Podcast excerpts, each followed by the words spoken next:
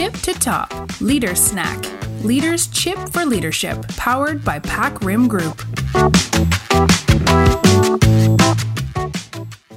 ในทุกวิกฤตมีโอกาส คงเป็นคำที่เราได้ยินอยู่บ่อยๆ ใช่ไหมคะ และวันนี้ในฐานะผู้นำหากเราสามารถใช้วิกฤตครั้งนี้ในการปรับเปลี่ยนพฤติกรรมคน สร้าง accountability ให้เกิดขึ้นในทีมงานได้ ก็น่าจะเรียกได้ว่าวิกฤตครั้งนี้ไม่สูญเปล่า วันนี้ Apple ขอพาทุกท่านไปรับฟังมุมมองเคล็ดลับดีๆ จากอาจารย์ธนศักดิ์โคตะวานิช Master Trainer หลักสูตร Influencer และ Crucial Conversation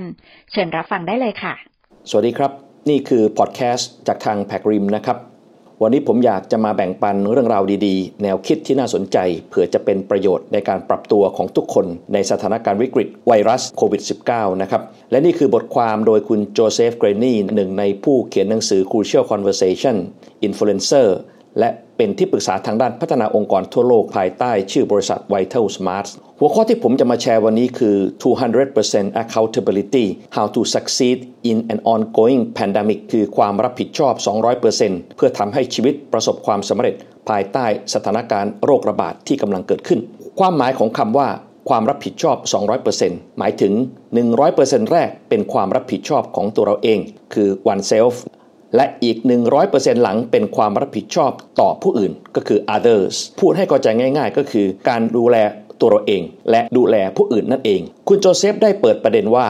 สิ่งดีและสิ่งใหม่ ๆ มักจะเกิดขึ้นหลังจาก สถานการณ์ที่เร็วร้ายเสมอ วิกฤตเป็นความท้าทายของมนุษย์ครับ เป็นสิ่งที่เร่งด่วน เป็นสิ่งที่ไม่มีใครชอบ แต่ถ้าเรามองมันอย่างเปิดใจ เราก็จะเก็บเกี่ยว หรือสร้างสารรค์สิ่งดีที่เราคาดไม่ถึง เพราะฉะนั้นเราต้องไม่ทำให้เรื่องราวที่เป็นวิกฤตนั้นเสียของ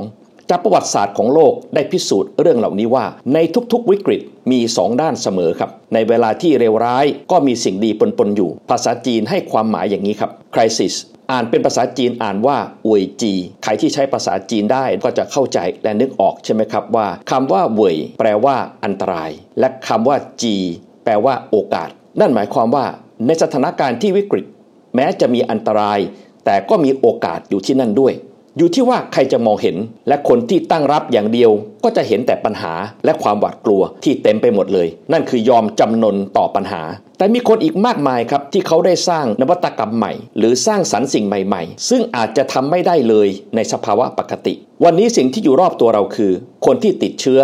คนที่รอรับการรักษา และคนตาย ตัวเลขเป็นหมื่นเป็นแสนรายครับ และทุกวันตัวเลขก็เพิ่มขึ้นอย่างน่าตกใจคำถามก็คือ เราจะทำอะไรได้บ้างในสถานการณ์เช่นนี้ คุณโจเซฟได้ให้สมการที่น่าสนใจแบบนี้ครับ execution บวก innovation เท่ากับ high performance หมายถึงการจัดการที่ถูกต้องเมื่อรวมกับวิธีการใหม่ๆ ก็จะนำไปสู่ผลการทำงานที่มีประสิทธิผลสูง และจะเพิ่มแบบ multiplication อีกด้วย หรือจะพูดว่า 1 execution บวก 1 innovation เท่ากับ 11 high performance และข่าวดีก็คือ การสร้างความสำเร็จแบบ multiplication ที่ทุกคนสามารถทำได้ครับ เพราะมันเป็นความสามารถขั้นพื้นฐานของทุกคน เพียงแค่เราต้องการจะทำมันอย่างจริงจัง และเวลาที่วิกฤตแบบนี้แหละครับ แรงผลักดันของตัวเองก็จะยิ่งมากขึ้นด้วย ลองฟังหัวข้อต่อไปนี้ดูนะครับ อนาคตที่ไม่แน่นอนรอเราอยู่ข้างหน้า แล้วเราจะจัดการกับมันอย่างไรเรามาฟังคุณโจเซฟเกรนีนะครับพูดถึง 4 สมมติฐานในสถานการณ์ที่วิกฤตนี้ ว่าเราจะจัดการกับมันอย่างไร ลองฟังดูนะครับ We'll move into a compromise phase where it's not going to be total lockdown. It's not going to be total socialization. Most employees and customers are going to be moving around a little bit more liberally. People are going to come out of their caves hyper anxious and hyper alert. The virus may become seasonal. It may be with us for a time, maybe a year, maybe two or three years. And so some of the adaptations we're going to have to make may have to be permanent. You and I will live in what I'm calling the danger gap. This is the gap between when we start to socialize a little bit more uh, um, liberally and when broad scale treatments or, uh, or ther- uh, therapies or vaccinations are available. คุณโจเซฟได้สรุปเป็น 4 สมมุติฐานแบบนี้ครับ คือ 1. เรากำลังก้าวไปสู่เฟสที่เรียกว่าประนีประนอม คือไม่ใช่ทั้งล็อกดาวน์และไม่ใช่จัดการตามมาตรการทางสังคม สมมติฐานที่ 2 พนักงงานในองค์กรหรือลูกค้าของเราจะเริ่มทยอยออกมาทำงานกันมากขึ้น ออกมาทำธุรกิจกันมากขึ้น เพราะธุรกิจจะหยุดไม่ได้ สมมติฐานที่ 3 ผู้คนในสังคมจะเริ่มออกมาจากบ้านไปโลดแล่นมากขึ้น ผู้คนเริ่มทนไม่ไหวกับการอยู่บ้านนานจนเกินไป และสมมติฐานที่ 4 ไวรัสโควิด -19 จะเป็นเชื้อไวรัสที่เกิดขึ้นทุกๆ 2 ปีหรือ 3 ปี และมันจะฆ่าชีวิตคนได้เป็นหลักหลายแสนต่อปี สมมติฐานนี้ดูเหมือนว่าจะน่ากลัวที่สุดคำถามก็คือเราจะใช้ชีวิตกันอย่างไร ถ้าหากว่าสมมติฐานทั้ง 4 ข้อนี้เป็นจริงขึ้นมา แต่จากวันนี้ผมคิดว่ามันก็เริ่มจะเป็นจริงมากขึ้นเรื่อยๆ แล้วล่ะครับ แม้สถานการณ์จะเป็นอย่างไรก็ตาม เราทุกคนก็จะมีความหวังว่าจะค้นพบวัคซีนที่รักษาไวรัสตัวนี้ได้ แต่ไม่มีใครตอบได้ครับ ว่าเมื่อไหร่เราจะสามารถหาวัคซีนได้ อาจจะเป็น 1 ปี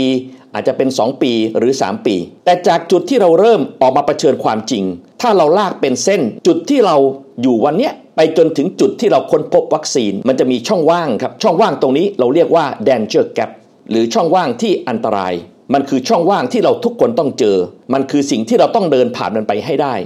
นี่เราเรียกว่า danger gap กว่าจะเดินผ่านไปได้ ผมก็ไม่รู้ครับว่าจะใช้เวลากี่ปี แต่อย่าเพิ่งรีบเหนื่อยกันนะครับ เพราะว่ายังมีอุปสรรคอีกเยอะครับที่รอเราอยู่ข้างหน้า มี 3 ความท้าทายที่เราต้องเผชิญ และเราต้องเปลี่ยนแปลง เพื่อธุรกิจของเราจะเดินหน้าต่อไปได้คุณโจเซฟพูดถึงความท้าทายที่ 1 ก็คือ physical safety นั่นคือความปลอดภัยในด้านกายภาพ เราต้องทำให้พนักงานในองค์กร และลูกค้าของเราสร้างมาตรฐานความปลอดภัยที่จะทำธุรกิจกับเรา อันนี้คุณโจเซฟใช้คำว่า be safe คือการทำให้ทุกคนที่อยู่รอบตัวเราเนี่ยเขามีความปลอดภัย แต่ไม่ว่าอะไรก็ตามที่เราทำกันภายในองค์กร ก็อาจจะยังไม่พอครับ ถ้าไม่มีใครเห็นหรือไม่มีใครรับรู้ในสิ่งที่เราทำดังนั้นเราจำเป็นต้องมีข้อที่ 2 ครับ psychological safety คือทำให้พนักงานและลูกค้าของเรารู้สึกปลอดภัยทางด้านจิตใจ ไม่ใช่เพียงแค่ทางกายภาพอย่างเดียว แต่ต้องทำให้เกิดเป็นความปลอดภัยทางด้านความรู้สึก อันนี้คุณโจเซฟใช้คำว่า feel safe หรือพูดง่ายๆก็คือทำให้ทุกคนรู้สึกได้ หรือมองเห็นได้ ถึงมาตรการความปลอดภัยที่บริษัทของเราสร้างขึ้น ตัวอย่างเป็นแบบนี้ครับ เมื่อลูกค้าเดินเข้ามาในร้านของเราเนี่ยเราจะต้องอธิบาย และแสดงมาตรฐานความปลอดภัย เรื่องของสุขอนามัย ความสะอาดของสินค้า วิธีการที่เราป้องกันเชื้อไวรัส อีกตัวอย่างหนึ่งนะครับที่ผมอยากจะถามทุกท่านนะครับว่า ท่านจะรู้สึกแตกต่างกันไหมครับ ระหว่างการที่ผมยื่นสินค้าให้ท่านด้วยมือเปล่า หรือผมใส่ถุงมือ และผมก็ยื่นสินค้านี้ให้กับท่าน และนี่แหละครับคือความรู้สึกที่เรียกว่า feel safe ซึ่งเราจะต้องทำให้คู่กันกับ be safe ให้เขาเห็นสิ่งที่เราทำว่ามันปลอดภัยจริง ๆ และข้อที่ 3 ครับ resilience คือการยืดหยุ่นหรือปรับตัว องค์กรจะต้องสร้างวัฒนธรรมที่จะช่วยให้ทุกคนในองค์กรเนี่ยสามารถทำธุรกิจในรูปแบบใหม่ได้ หรือเราจะเรียกว่า new norms ให้สำเร็จอย่างเร็วที่สุดคำถามที่ตามมาคือ เราจะทำอย่างไรให้ทั้ง 3 สิ่งนี้เกิดขึ้น 1. ทำให้ทุกคนปลอดภัยทางกายภาพ 2. สร้างการรับรู้ภายในจิตใจว่าปลอดภัย และ 3. ให้ทุกคนปรับตัวให้ได้กับการเปลี่ยนแปลงกับการสร้าง new norms บางท่านก็อาจจะบอกว่า ฟังดูก็ไม่ยากนี่ ก็แค่ปรับแนวทางการปฏิบัติ การทำงานของคนในองค์กร ให้เข้ากับวิถีชีวิตใหม่เท่านั้นเอง ปรับตัวให้เข้ากับ new normal ก็แค่นั้นเอง มันอาจจะไม่ง่ายเหมือนเปิดปิดสวิตไฟนะครับเรากำลังพยายามที่จะเปลี่ยนนิสัยของคนนะครับ และท่านก็รู้ว่าการเปลี่ยนนิสัยมันไม่ใช่เรื่องง่ายเลยครับ มันคือสิ่งที่พูดง่ายแต่ทำยากครับ แต่อย่าเพิ่งหมดหวังครับ มีคำกล่าวที่ว่า คนเราจะยอมรับการเปลี่ยนแปลงได้ง่าย ในยามที่เกิดวิกฤต นั่นหมายความว่าในยามที่วิกฤตเนี่ยคนส่วนใหญ่เขาไม่มีทางเลือกหรอกครับนั่นหมายความว่าหากองค์กรของท่านต้องการที่จะปรับเปลี่ยนอะไรก็ตามที่เปลี่ยนยากนะครับ จะต้องทำตอนนี้ครับ ต้องทำตอนที่สถานการณ์มันยังวิกฤตอยู่ ต้องทำตอนที่ฝุ่นกำลังตลบอยู่ ต้องทำตอนที่คนไม่มีทางเลือก หรือพูดง่ายๆก็คือดูออดายนั่นเองนะครับ นอกจากเราจะใช้วิกฤตครั้งนี้ให้เป็นโอกาสแล้ว ท่านยังต้องใช้เครื่องมือดีๆ ที่จะช่วยท่านทำเรื่องนี้สำเร็จด้วยครับ และวันนี้ ผมมี 2 เครื่องมือมาฝากครับ ชุดแรกเราเรียกว่า influencer model ที่เริ่มต้นจากผลลัพธ์ที่เราต้องการ เราจะเรียกว่า result เช่น วันนี้เราต้องการเปลี่ยนเรื่องอะไร เขียนให้ชัดๆครับว่าเราต้องการลดอะไรเพิ่มอะไร และเราต้องระบุพฤติกรรมที่สำคัญที่เราต้องทำภาษาอังกฤษใช้คำว่า vital behaviors อะไรที่เราทำแล้วจะนำไปสู่ผลลัพธ์ที่เราต้องการ หรือพูดง่ายๆก็คือ ถ้าเราได้ลงมือทำแล้ว มันสำเร็จอย่างแน่นอน อันนี้คือพฤติกรรมที่สำคัญนะครับ การตั้งผลลัพธ์นั้นไม่ยากหรอกครับ แค่ตั้งเป้าหมายที่เราต้องการเท่านั้นเอง แต่การกำหนดพฤติกรรมที่สำคัญอันนี้สิครับที่ยาก เช่น เรารู้ว่าการป้องกันการติดเชื้อไวรัสโควิด -19 นะครับพฤติกรรมที่สำคัญคือจะต้องล้างมือ จะต้องใส่หน้ากากอนามัย เราอาจจะคิดว่ามีแค่ 2 เรื่องนี้นะครับแต่มันยังมีอีกหนึ่งพฤติกรรมครับที่สำคัญ ที่หลายคนมักจะไม่กล้าทำหรือไม่ให้ความสำคัญเท่าที่ควร ทั้งๆทที่มันคือพฤติกรรมที่สำคัญ พฤติกรรมที่ว่านี้คือการเตือนครับ เตือนคนที่ไม่ทำครับ ที่เราพูดกันตอนต้นนะครับว่า นี่คือความรับผิดชอบที่เราต้องทำถึง 200% 100%แรกเป็นของเราที่เราต้องทำกับตัวเอง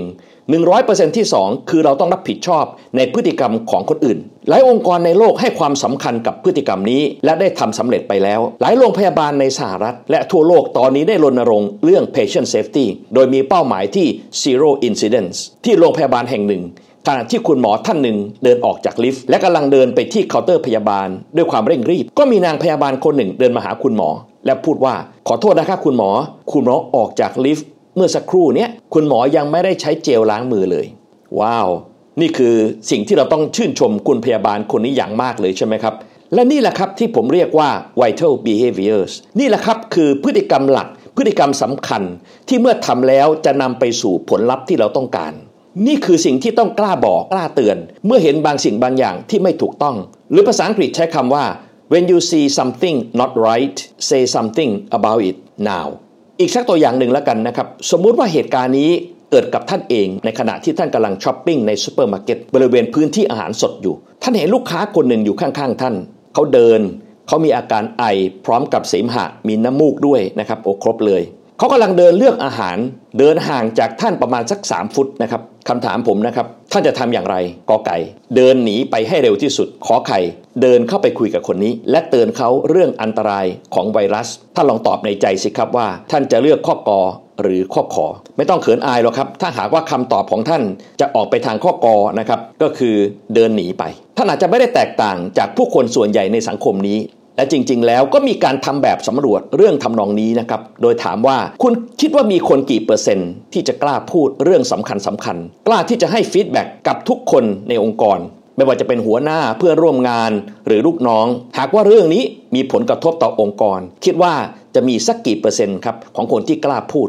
คนที่ออกมาคือคนที่กล้าพูดมีเพียงแค่ 20%เท่านั้นเอง และนี่คือสัญญาณอันตรายมากครับสำหรับองค์กร วัฒนธรรมของการนิ่งเงียบที่เราเรียกว่า culture of silence เกิดขึ้นอย่างแพร่หลายครับ และมันเป็นเรื่องที่องค์กรไม่ควรจะละเลยเรื่องนี้จริง ๆ เพราะการนิ่งเงียบถือเป็นค่าใช้จ่าย หรือเป็นค่าความเสียหายที่มหาศาลคำถามก็คือ เราจะแก้ไขปัญหาพฤติกรรมการนิ่งเงียบในองค์กรได้อย่างไร เรามาติดตามกันในตอนที่ 2 ต่อไปนะครับ วันนี้สวัสดีครับ